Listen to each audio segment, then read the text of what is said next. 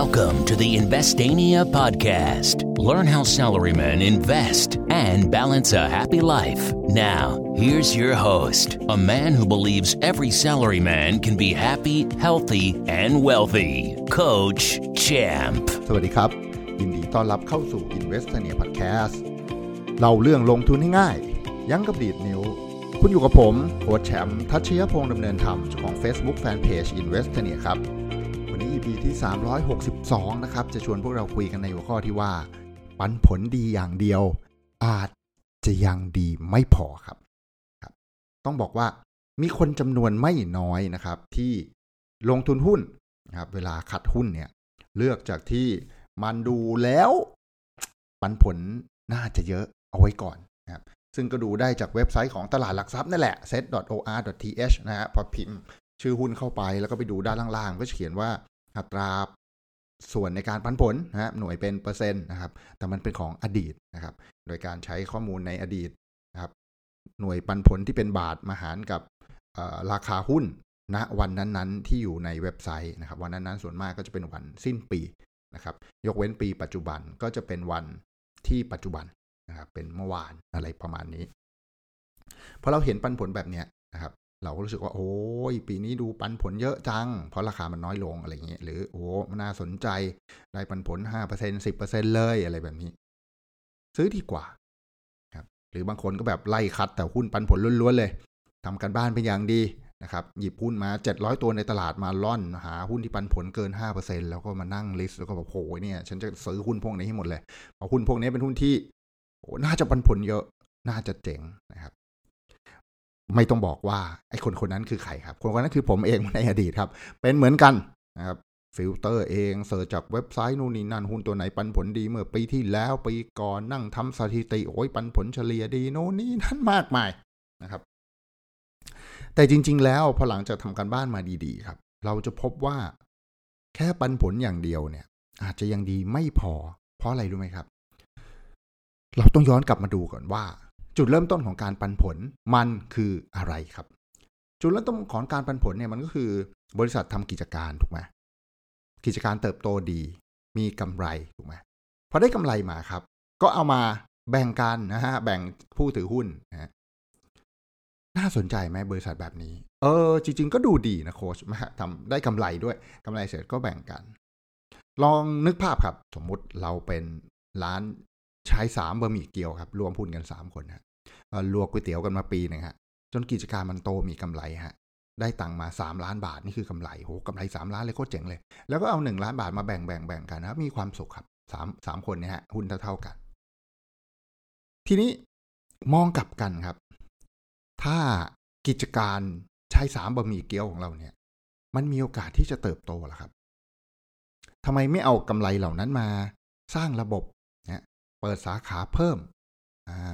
ทำวิจัยนะครับทำ R&D ว่าไอ้ลูกค้าชอบอะไรมากกว่ากัน เพิ่มโปรดักต์ใหม่ ๆ อะไรแบบนี้เป็นต้นนะครับมานั่งนึกเออจริงว่ะ เอ้ยแล้วทำไมเราสามคนไม่ขยายกิจการวะอ่านั่นไง เออ เอามึงรีบแบ่งกันไงนะครับ พอเรานึกได้ดังนั้น เราก็จะพบว่ากิจการที่ดีจริง ๆ แล้วนะครับ ก่อนที่เขาจะจ่ายมันผลเขาจะเป็นแบบนี้ครับ ทำกิจการ ได้กำไรนะครับต้นทุนอะไรมีกำไรมาก้อนหนึ่งตึ้งผู้บริหารก็จะมานั่งนึกว่า ไอ้เงินก้อนนี้เอาไปทำอะไรดี เอ ขยายสาขาแล้วมันจะมีโอกาสได้กำไรเพิ่มไหมหรือจริงๆมันอิ่มตัวแล้วนะสาขาเราแม่งก็เยอะแล้ว หรือแบบว่าโอ้ขยายไปแม่งก็ชนคู่แข่งว่ะความแข็งแกร่งเราอยู่แค่พื้นที่นี้เท่านั้นออกไปเนี่ย เราน่าจะสู้เขาไม่ได้อาจจะได้ไม่คุ้มเสีย อันนี้คือสิ่งที่คิด เอ๊ หรือจะเอาไปวิเคราะห์วิจัยผลิตภัณฑ์ใหม่ ๆ ดีทำให้เซมสโตเซลในร้านเดิมเนี่ยร้านใช้สี่บะหมี่เกี๊ยวใช้สามบะหมี่เกี๊ยวของเราเนี่ย เติบโตขึ้นเป็นเมนู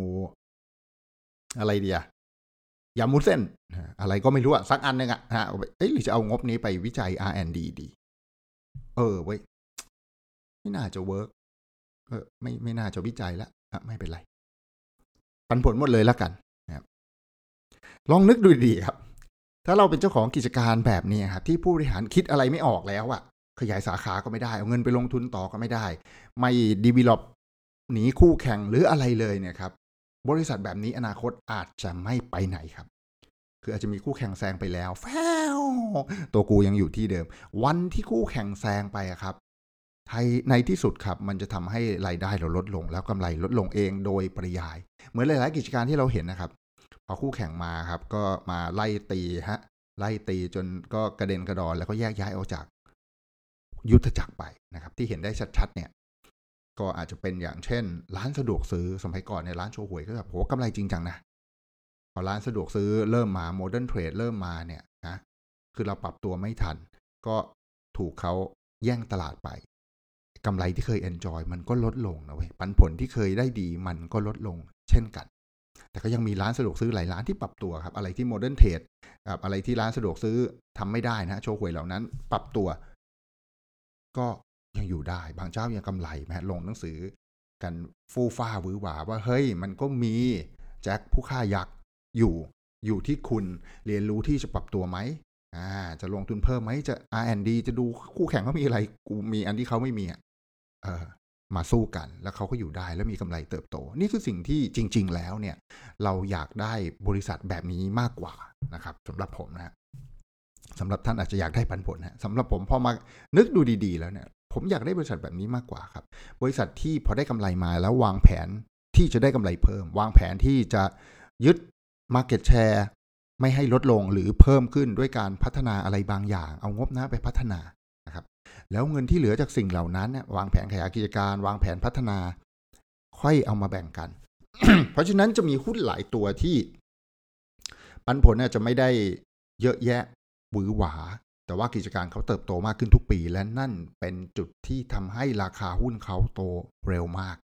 นะเพราะกิจการมันกำไรมากขึ้นเป็น double เป็น triple ในรอบไม่กี่ปี ราคาหุ้นก็เลยโตตามครับ แลกกันด้วยที่ปันผลอาจจะไม่ได้เยอะ แต่ราคาหุ้นไปเยอะแทน ซึ่งไอราคาหุ้นไปเยอะแทนเนี่ยนะครับท้ายที่สุดปันผลเมื่อเทียบกับต้นทุนของคุณ มันก็จะเยอะไปด้วย เหมือนตัวอย่างที่ผมชอบยกบ่อยๆและยกง่ายๆ เพราะมันคิดในใจได้คือ ถ้าหุ้นคุณราคา 10 บาทครับปันผลเฉลี่ยอยู่ที่1%นะครับคือ 10 สตางค์นะฮะพอวันที่หุ้นคุณโตเร็วมากครับ 10 ปีไป 100 บาทเนี่ยครับปันผลของคุณไอที่1%เนี่ยนะครับ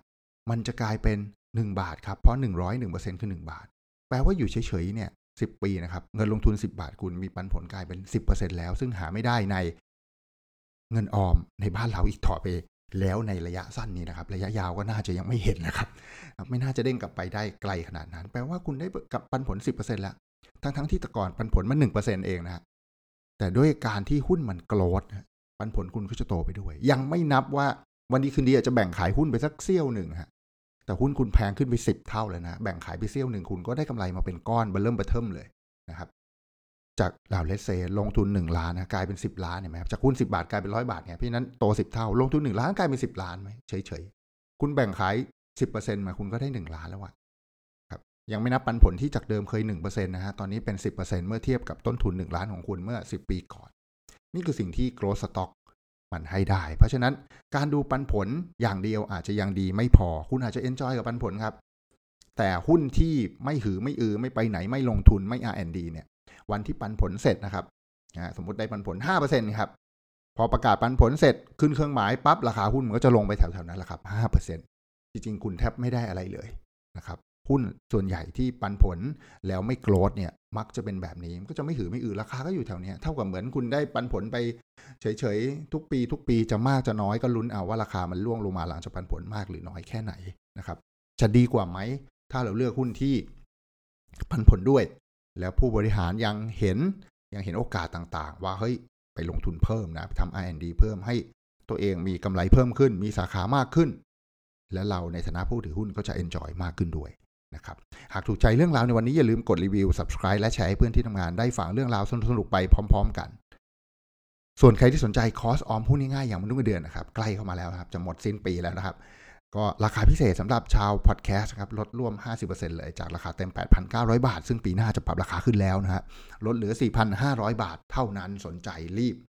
ทักทายแอดมินไปเลยที่ Line ID แอดโค้ชแชมป์นะครับ มีตัว at sign อยู่ข้างหน้า แล้วตามด้วยคำว่าโค้ชแชมป์ทักไปเลยว่า มาจากพอดแคสต์สนใจคอร์สออมหุ้นง่ายๆ อย่างมนุษย์เงินเดือน ขอรับส่วนลดด้วยจ้ะ